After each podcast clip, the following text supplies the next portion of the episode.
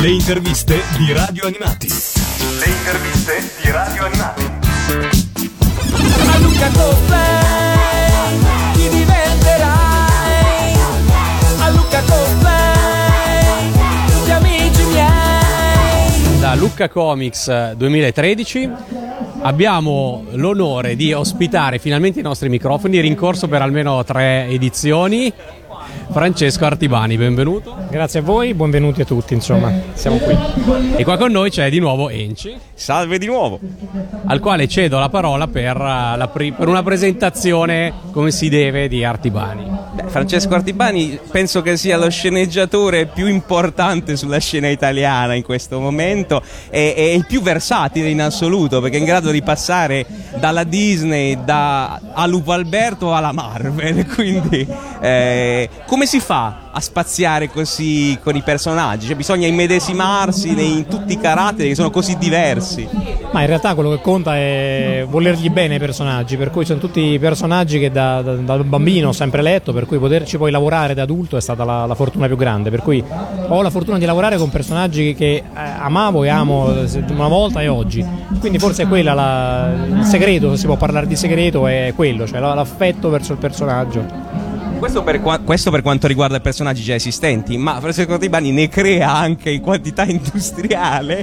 Beh, penso ad esempio a Monster Allergy, dove leggevo nei titoli di testa, a parte che nasce come fumetto, ma poi leggevo anche nei titoli di testa del cartone, la sigla tra l'altro è in programmazione normalmente in radio, radio animati, eh, Bibbia di Francesco Artibani, che sembra altisonante come informazione. No, eh. Eh, no, niente di sa- sacrilego, semplicemente si chiama Bibbia, la Bibbia letteraria che contiene tutte le eh, istruzioni su come, perso- su come si fa quella serie, quindi le descrizioni dei personaggi, degli ambienti, delle storie, è la guida per fare quella serie.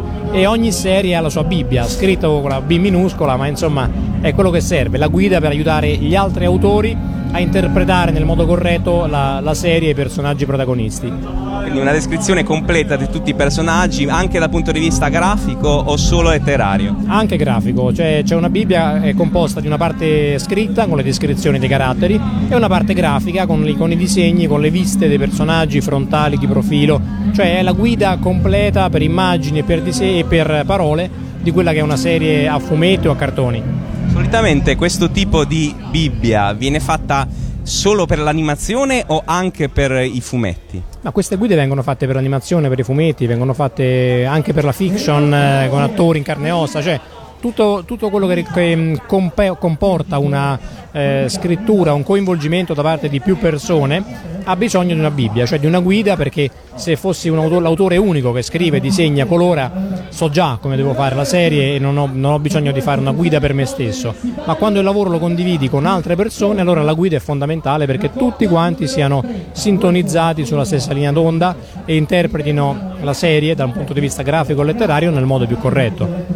Una delle ultime cose che hai scritto è Cooking Girls, che hai presentato l'altro giorno qua a Lucca, lo- credo che lo ripresenterai anche oggi al Museo del Fumetto, ed è un'opera da quello che, da quello che ho capito, perché in realtà la presentasti due anni fa sempre al Museo del Fumetto di Lucca, è un'opera multimediale. Questa è una cosa decisamente nuova, come funziona? Ecco, i due anni sono serviti proprio perché è un'opera molto articolata. Cooking Time era Cooking Girl fino a due anni fa, poi è cambiato in Cooking Time negli ultimi tempi. È una serie che come Monster Allergy ho creato con mia moglie Katia Centomo e funziona così, cioè ci piace creare questi progetti molto articolati che mh, vengono poi declinati in più, eh, in più media, quindi fumetto, animazione, eh, editoria, poi il merchandising, i videogiochi. Ed è un lavoro di, mh, si chiama, come dire, ar- architettura trasmediale, per, dirla, per dire una parola grossa, ed è proprio un fatto di, mh, di architettura, di ingegneria quasi, cioè costruire una macchina articolata e funzionante, capace, capace di declinare in più eh, filoni la stessa idea. Con Cooking Time abbiamo fatto una cosa in più, abbiamo cercato di fare una, una serie eh, unica che funzionasse in ogni eh, suo segmento, quindi per i fumetti, per i cartoni, per i libri, ma non immaginando questi segmenti come dei derivati, ma come parte, parti del- dell'intero. Quindi quello che si vede a fumetti, quello che si vede a cartoni animati, non sono eh, due letture della stessa storia, ma sono la storia che prende filoni diversi, per cui le storie che vedremo a fumetti non saranno le stesse dei cartoni o dei libri, ma saranno altre avventure di quei personaggi in quell'universo narrativo e quindi per questo serve una Bibbia per, per orientarsi in questa giungla di strade. Hai detto prima, quando a inizio intervista, come che tutto nasce dalla passione per personaggi che tu amavi eh, da piccolo. Ma adesso c'è più soddisfazione nel creare un personaggio nuovo o nel lavorare a un personaggio della tua infanzia? Beh, diciamo, sono due, sono due grandi soddisfazioni di tipo diverso perché lavorare a un personaggio come Topolino, Paperinic eh, o Lupo Alberto è chiaramente un, il coronamento di un, di un sogno e, ed è bello perché puoi entrare a far parte di un mondo dando un tuo piccolo contributo alla storia editoriale di, di grandi personaggi. Creare un proprio personaggio beh, è un altro tipo di di emozione e di responsabilità perché mentre lavorando su personaggi Disney vai sul, non dico sul sicuro, ma sei protetto da una, da una, tradi- una tradizione ormai quasi secolare insomma, di questi personaggi, quando lavori con un tuo personaggio ti esponi in prima persona, non hai difese, quindi è, è, un, è emozionante, c'è un senso di responsabilità maggiore, ecco, direi anche diverso perché poi sembra quasi che per Topolino non c'è responsabilità, no, c'è responsabilità anche per lui però quando si lavora con un proprio personaggio ci si espone maggiormente, quindi eh, il peso lo senti di più. Tra l'altro ricordo che to- di Topolino raccontavi che eh, bisogna seguire delle regole precise, o perlomeno che tu segui delle regole precise per lavorare per Topolino con i personaggi Disney, insomma. Beh, no, ci sono delle regole generali che tutti quanti gli autori osservano, cioè delle regole di rispetto de- del-, del, carattere dei personaggi, quindi eh, essere fedeli alla linea dei personaggi e rispettare quelle regole anche di linguaggio di scrittura che, non, che, un fumetto Disney pretende. Ogni fumetto ha le proprie. Quelle Disney sono particolarmente eh, rigide, ma perché ci si rivolge a un pubblico come quello dei, soprattutto dei bambini, mh, per cui lo, la, l'osservazione e il rispetto di queste regole è fondamentale, che poi sono per lo più regole di, di buon senso, non, non, è che ci siano grandi, grandi segreti, insomma. Però ecco, le, le, um, le, regole che poi si possono anche racchiudere in un decalogo diciamo, di norme sono molto semplici, cioè, cioè si tratta di eh, rispettare il carattere dei personaggi, di non tra- affrontare temi inadatti alla, alla narrativa disneyana. Ecco, se, eh, come dicevo prima, sono più regole di buonsenso che non regole di scrittura chissà quanto complicate. Io pensavo ad esempio ad evitare argomenti troppo attuali che poi perderanno di senso nel futuro.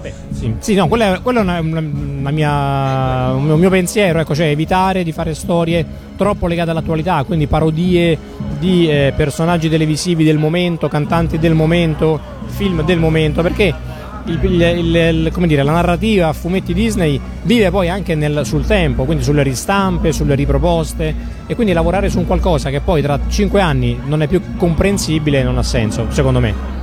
A proposito di questo, è appena uscita la, la ristampa, diciamo non la ristampa, la, il monografico dell'ultima grande parodia che hai fatto, che poi in realtà non è una vera e propria parodia, ma è qualcosa di più, il Moby Dick disegnato da Paolo Mottura e colorato da Mirka Andolfo, che tra l'altro era qua con noi ieri. Ah, ecco, perfetto. No, eh, sì, Moby Dick è una storia che abbiamo fatto quest'anno, eh, subito dopo il numero 3000, e è un adattamento disneyano del classico di Melville. E ora mm, Panini e Disney hanno, l'hanno portata qui a Lucca in, eh, versione eh, volumetto. è stato un bel momento perché ho visto eh, raccolta in, in, un, in, un, unico libro eh, un'opera che insomma ci è piaciuto fare, insomma, è costato diciamo, un bel lavoro da parte di Paolo, Paolo Mottura e quindi no, l'edizione che c'è qui a Luca è molto bella, sta andando molto bene allo stand, quindi siamo tutti molto contenti. È il coronamento insomma, di un lavoro.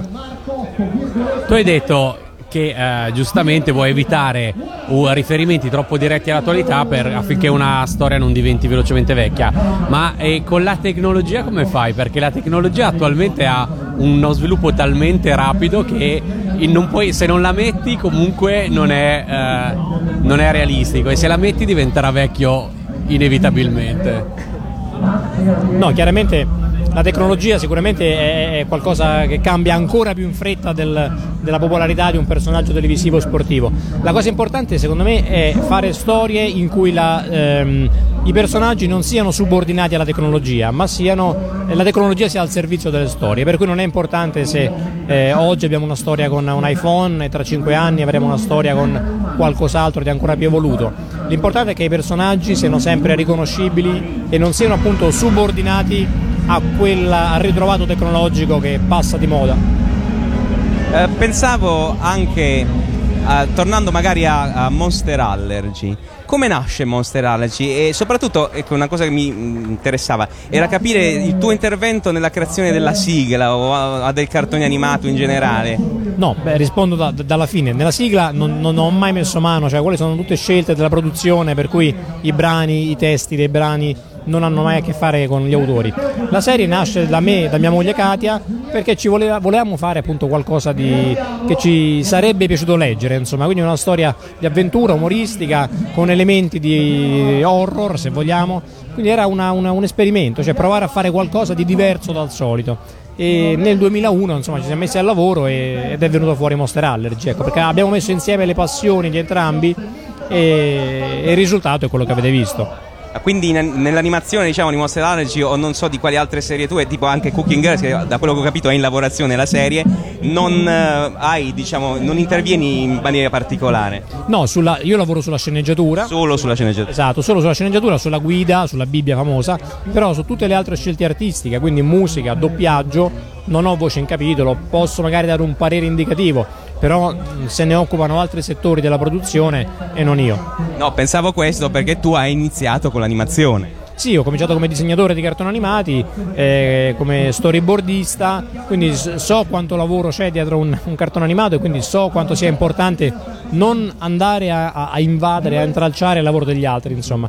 Quindi io mi occupo di sceneggiature altri fanno l'animazione dopo la sceneggiatura il lavoro lo vedo finito, insomma, vedo, vedo il, il prodotto finito in televisione, ecco. e non ho, non ho, mh, supervisioni o veti, è, è un lavoro abbastanza separato insomma, dal- dall'animazione. Lo studio in cui hai iniziato era lo studio di Vito Lorusso, che era un nostro amico e che vorremmo ricordare che è la persona che ha eh, fatto, creato la, la- la mostra e poi ha l- l- la serie di DVD dedicati a Super Gulp. Sì, no, Vito è un grandissimo amico, è stato un maestro nel- per me per questo lavoro, insomma, perché comunque è, un, eh, è stato un animatore importantissimo, è stato uno dei primi animatori a lavorare all'estero. Lui ha lavorato eh, alla Amblin di Steven Spielberg sul- su Fivel e, e ha portato dall'estero la, la grande esperienza del lavoro in Inghilterra in questo caso. E è un grandissimo autore che è scomparso troppo presto, e, però in- nel suo tempo passato insieme a noi è stato fondamentale per me e per tante altre persone, perché comunque mi ha spiegato, mi ha fatto capire come funziona l'animazione e mi ha dato l'occasione poi di farmi mettere in mostra per esempio con Silver, quindi io conoscendo Silver tramite Vito ho smesso pian piano di disegnare e sono passato progressivamente alla scrittura di Lupo Alberto. Quindi Vito insomma ha anche la responsabilità di avermi involontariamente fatto passare dal disegno alla sola scrittura. E niente, è stata una, una grandissima figura all'interno della- dell'animazione italiana e ripeto è un vero peccato insomma, che sia, sia scomparso troppo presto. Eh, a questo punto io farei una pausa musicale, ascoltiamo la sigla di Monster Allergy e poi ritorniamo in diretta su Radio Animati. Mi fa starnuti, Monster Allergy Mi fanno impazzire Monster Allergy Mostri invisibili sono dappertutto Siamo sulla città degli umani. Elementi scappate non fermate. Vagano in città gli spettri Neri,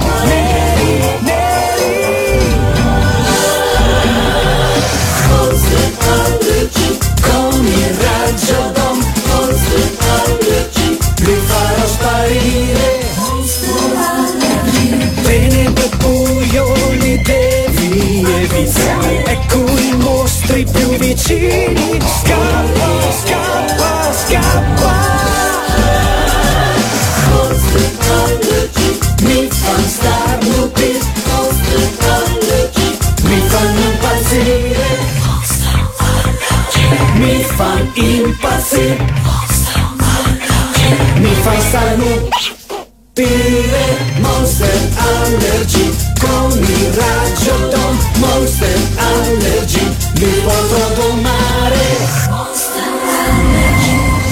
Lucca Comics e in Games 2013 siamo sempre in compagnia di Francesco Artibani.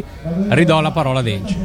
Sì, eh, tornando alla lavorazione con Vitolo Russo, eh, a che serie animate hai partecipato? Beh, da- attraverso la- nel suo studio ho lavorato a Tiramolla, che era una serie dei primi anni 90, e abbiamo fatto varie produzioni per la, per la- per la RAI, come ehm, c'era una- una, un programma che si chiamava Diogene Giovani ed era un supplemento del TG2 che comprendeva delle animazioni.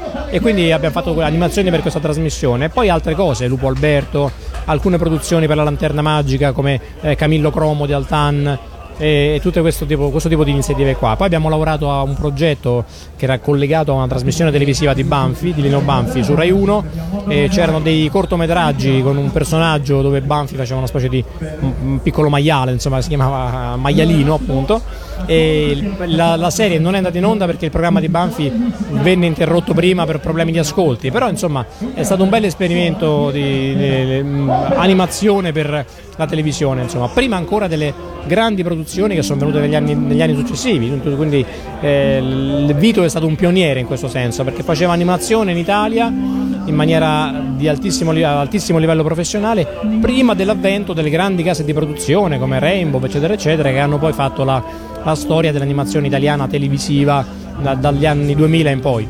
A proposito di Rainbow, se non mi sbaglio, è stata Rainbow a produrre l'animazione di Monster Allergy. E poi tu hai scritto delle sceneggiature per le Wings, eh, tra cui mi sembra i lungometraggi. Sì, ma io Wings praticamente ho la responsabilità di 5 serie su 6, ora stiamo cominciando a lavorare alla settima, e poi dei, dei due film insomma, and- andati al cinema. E, beh, no, Rainbow insomma, è stata una grande, è tuttora una grande realtà produttiva in Italia, è la casa di produzione più importante forse che abbiamo.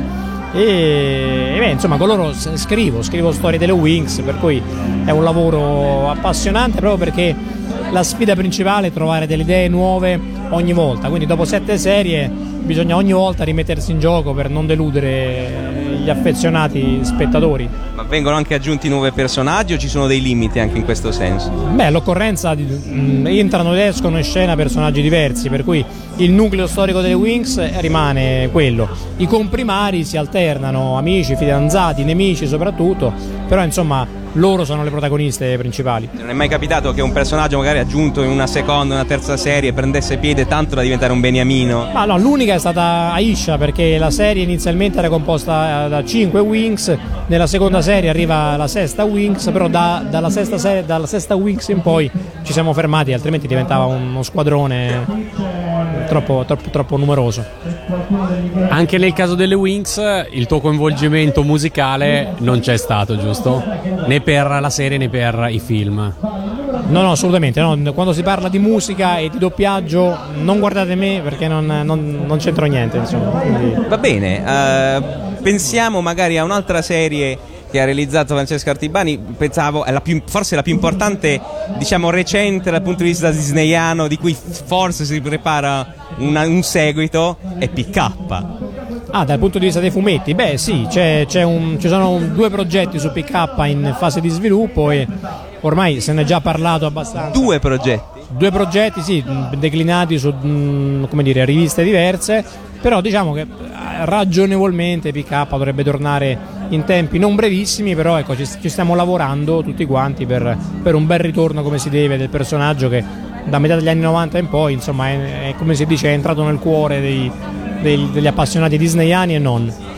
Ma è, è la prima edizione di PK, com'è nata, eh, com'è nata l'idea di crearlo? Insomma? Beh, la prima è stata una sorta di mh, scommessa perché si è lavorato in maniera non dico clan- clandestina, ma quasi all'interno della Disney per provare a portare qualcosa di nuovo lavorando su un personaggio tanto caro ai lettori, che però in quel momento era in una fase un po' di stanca perché Papernick dopo i grandi successi degli anni 60, 70 e una parte degli anni 80 era, era entrato un po' nella routine, era diventato un po' meno. E allora il rilancio c'è stato in questa nuova ve- veste, quindi dandogli una veste da comic book americano con un taglio più aggressivo eh, dal punto di vista della costruzione delle storie, della- dell'aspetto delle storie, per cui è stata anche quella una- scommessa che ha funzionato bene, quindi ha sorpreso i lettori in maniera totale.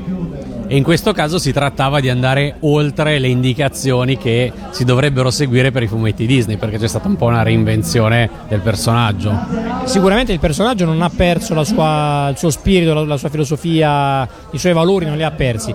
Sicuramente le storie erano più aggressive, più eh, realistiche anche, per cui si è potuto affrontare anche un tema che poteva essere quello della, della morte, per esempio, per cui dei personaggi in pick morivano. Eh, però abbiamo visto che con questo esperimento abbiamo, scop- abbiamo capito, anche se lo sospettavamo, che comunque il pubblico era, era pronto per queste cose, perché comunque è un pubblico giovane, ma un pubblico giovane ma molto più eh, avanti di quanto di solito non venga immaginato. E quindi è, stata, sì, una- è stato un tentativo andato a buon fine, insomma, questo sì. Come l'hanno presa all'estero questo personaggio di PK? Beh, all'estero ha avuto diverse edizioni la serie ed è stata una sorpresa positiva anche lì perché erano abituati a qualcosa di diverso pensando al fumetto, al fumetto disneyano. PK è stata una bella sorpresa perché hanno scoperto che si poteva fare fu- un fumetto disneyano che, che era tradizionalmente disneyano però parlando una lingua diversa, mettendolo in scena in maniera diversa e è stato un bel risultato. E ora, E c'è consapevolezza all'estero che un personaggio come PK nasca in Italia? Ma diciamo che mh, que- queste di- diventano quasi cose da appassionati, da esperti, cioè per il lettore generico, eh, senza voler, voler, eh, disprezzare il lettore generico, però anche in, anche in Italia l'importante è che ci siano storie interessanti, poi nel- da dove vengano quelle storie è secondario. Però ecco, diciamo che PK sicuramente è stato un momento importante perché ha sottolineato la capacità eh, italiana in questo caso di fare fumetti. Eh, la, la Disney Topolino ha il primato insomma, di produzione di, di pagine disneyane nel mondo, perché siamo in Italia quelli che ne producono di più. Pro- produciamo circa eh, 6.000 pagine di fumetto l'anno e queste pagine da Topolino vengono esportate in tutto il mondo. Quindi con PK c'è stato un sottolineare ulteriormente la- come dire, il primato del, del- il valore diciamo, della produzione della scuola italiana tanto importante. ma questo ritorno di PK è voluto anche dal passaggio a Panini e a Disney o era già stato pensato prima? No, era già stato pensato prima e l'arrivo del nuovo editore che è specializzato in storie di supereroi ci ha reso tutti più felici, insomma. Però ecco, era un progetto di cui ne parlavamo già da tempo. E questa cosa di poter... Adesso, ecco, mi chiedo se adesso è possibile lavorare anche con le parodie dei personaggi Marvel. Non lo so, non abbiamo ancora parlato, però sarebbe interessante, insomma, sperimentare qualcosa di, di diverso. Dunque, la PK purtroppo non è un cartone, non lo è mai diventato. Ecco, No. Eh, stavo per eh, passare la linea alla musica, però la domanda mi è nata spontanea. C'è qualche progetto, magari non si può neanche dire, però casomai una risposta diplomatica, di rendere PK un cartone animato? Ma no, no, no, no, la diplomazia qui non, c'entra, no, non, non c'è nessun progetto al momento perché è molto complicato mettere in piedi una serie a cartoni animati ed è doppiamente complicato quando coinvolge la Disney in qualche modo. Quindi no, diciamo al momento non ce n'è, ma non credo che ci sarà mai, ecco. Penso di potermi lanciare in questa, in questa previsione pessimistica. Allora, in assenza di una sigla di PK, torniamo alla- al- all'ultima serie di cui abbiamo parlato, le Wings, e ci ascoltiamo la sigla italiana. Se tu lo vuoi, tu lo sarai